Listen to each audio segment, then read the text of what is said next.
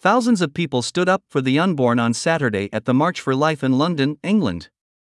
The ninth annual march processed through the city of Westminster in London and ended at the Houses of Parliament.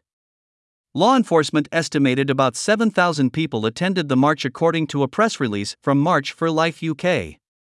In 2021, there were 214,256 abortions in England and Wales, according to the UK government's website. Abortion was legalized in England, Scotland, and Wales under the Abortion Act in 1967. In 2022, Parliament voted to permanently allow women in England and Wales to self administer both abortion pills, mifepristone and misoprostol, without first visiting a hospital or clinic.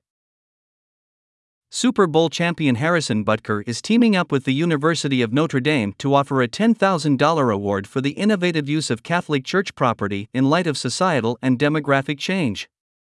The criteria for the award include having a bold vision, being distinctively Catholic, having an innovative use of church property, fulfilling the highest and best use of the church property, and having a focus on scale and sustainability. Any individual or group, which includes the laity, clergy, an organization, or a diocese, may apply. Today, the Church celebrates Blessed Thomas Tsuji.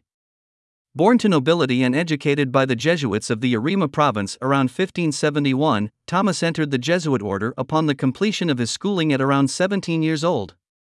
He quickly developed a reputation for his excellent preaching and evangelical zeal. He was exiled to the island of Macau during a persecution of Christians, yet he managed to return to Japan in disguise and continue his priestly ministry. He was recaptured and sentenced to death, yet he refused to seek his freedom through his family's political connections. He was burned to death at the stake in 1627 in Nagasaki, Japan, and was beatified by Pope Pius IX in 1867.